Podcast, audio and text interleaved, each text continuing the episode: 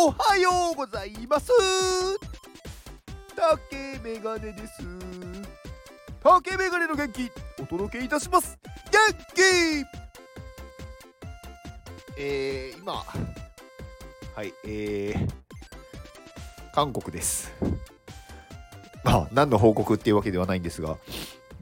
まあねちょっとあの海外に行きたくて。まあ海外私一人でねこう海外に行くのをね初めてなんですよね。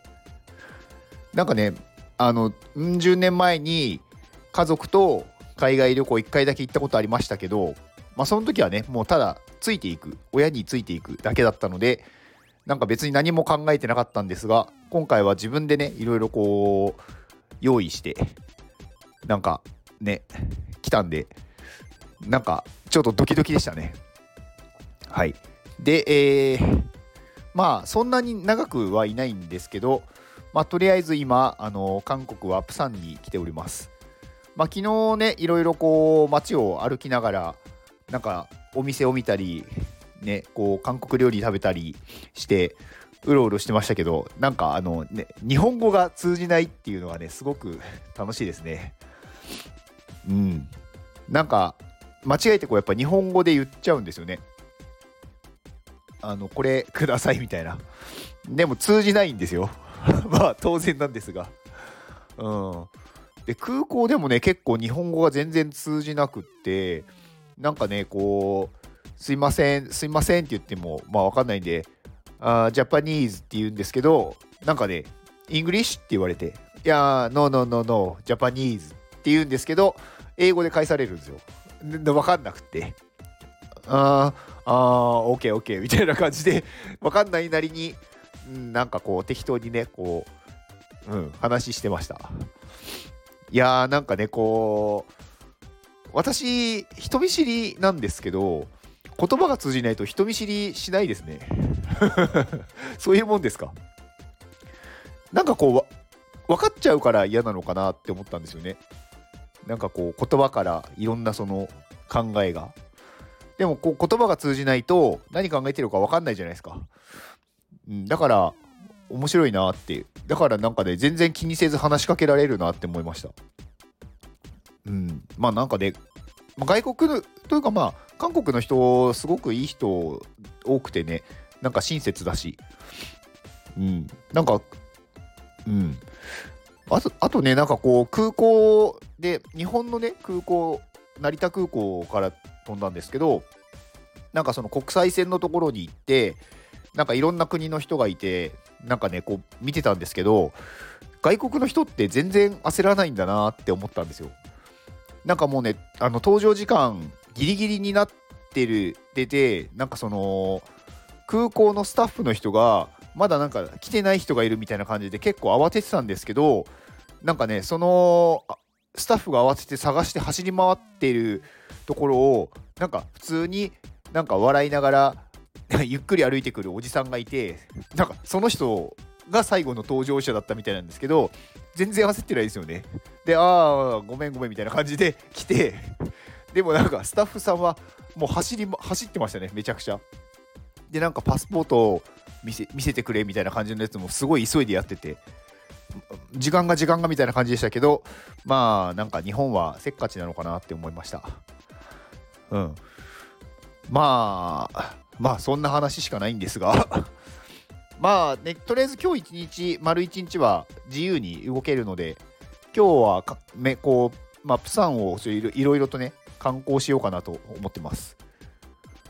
うん。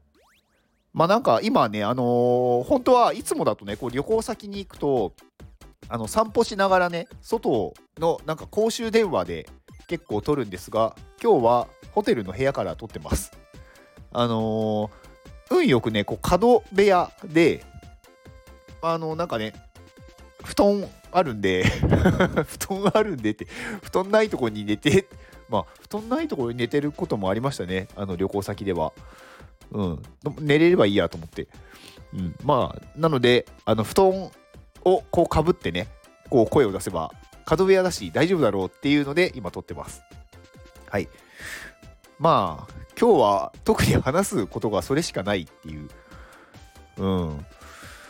いやーなんかね韓国初めて来ましたけどなんか結構ね日本語書いてあるんですよね。まあ英語も書いてあるし中国語も書いてあるんですけどなんか日本語でちゃんと書いてあることも多くて。だから電車とか乗ってもね結構日本語でのアナウンスが流れるんでなんかあ次どこだって分かるんですよ。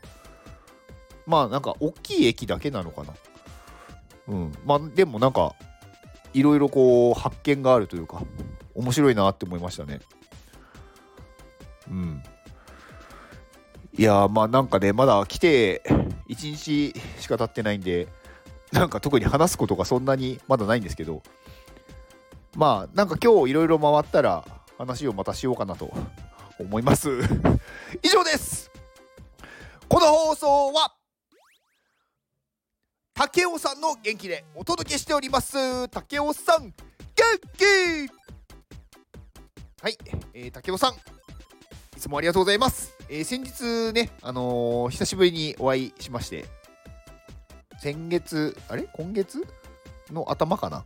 に久しぶりにねお会いしましてちょっとだけお話しましたが全然話せなかったですね。なんか他にも話したことない人がいてその人たちといろいろ話してたらあんまり話せなかったので今度対談とかをねしたいなとは思うんですよ。そう先日私あのスタイフフェス非公非公式スタイフフェスに、まあ、参加したんですが武雄さんも出ていて、まあ、武雄さんはねあの別の方とお話をしてたのでちょっとお話できなかったんですがなんかねちょっと対談とかもやれたら面白いんじゃないかなと思ってるんではいぜひどうでしょうっていう お誘いです。で武雄さんはねあの誰かっていうとまあメインがどこになるのかちょっと私もあれなんですけど、まあ、ネオ東京パンクスっていうあの NFT のプロジェクトの、まあ、ギルドマスターっていうまあなんかこう役職ついてるかっこいい人みたいな感じです。はい。で他にもねあのーなんかゲームのなんかジルコンっていうプロジェクトのなんかモデレーターやってたりとかなんかいろいろされてるんですよね。だからなんかねすごいいろいろ活動されていてでも本業はまた違うことをされていてだからねマルチでいろいろできるすごい人だなと思ってます。で先日先日って言っても結構前ですけどなんかスタイフが100回ねあの放送達成した達成したっていうんですかね。100回放送だったっていうことでおめでとうございます。はい。いやでも100回続けられるって相当ですよね。3ヶ月以上ってことですもんね。うん。まあ武雄さんもね毎日スタイフされてるのであのーね内容としてはねすごくね分析されてる感じ。なんかなえっ、とななんとかね本当にねすごいね細かく分析してるんですよ。自分の放送とか。なんかどのぐらい見られていてそれが何何で見られているかとか。だからそういう分析をね聞くのちょっと面白いなと思って。だから先月はこの放送が一番聞かれていてとか。なんかそういうのねなんかすごく考えてるんだなって思いました。まあやっぱりそういうねすごくいろいろ考えてるからこそこうねギルドマスターとかなんかいろんなねそういうプロジェクトのなんか担当担当というかなんかこう役職というかうん。まあこうお願いされるんだろうなと思ってます。はい。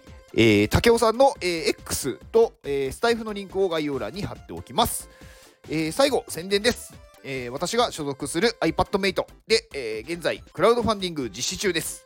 東京に iPad スクールを作りたいということで、えー今動いているんですが現在の支援額が、えー510万2000円。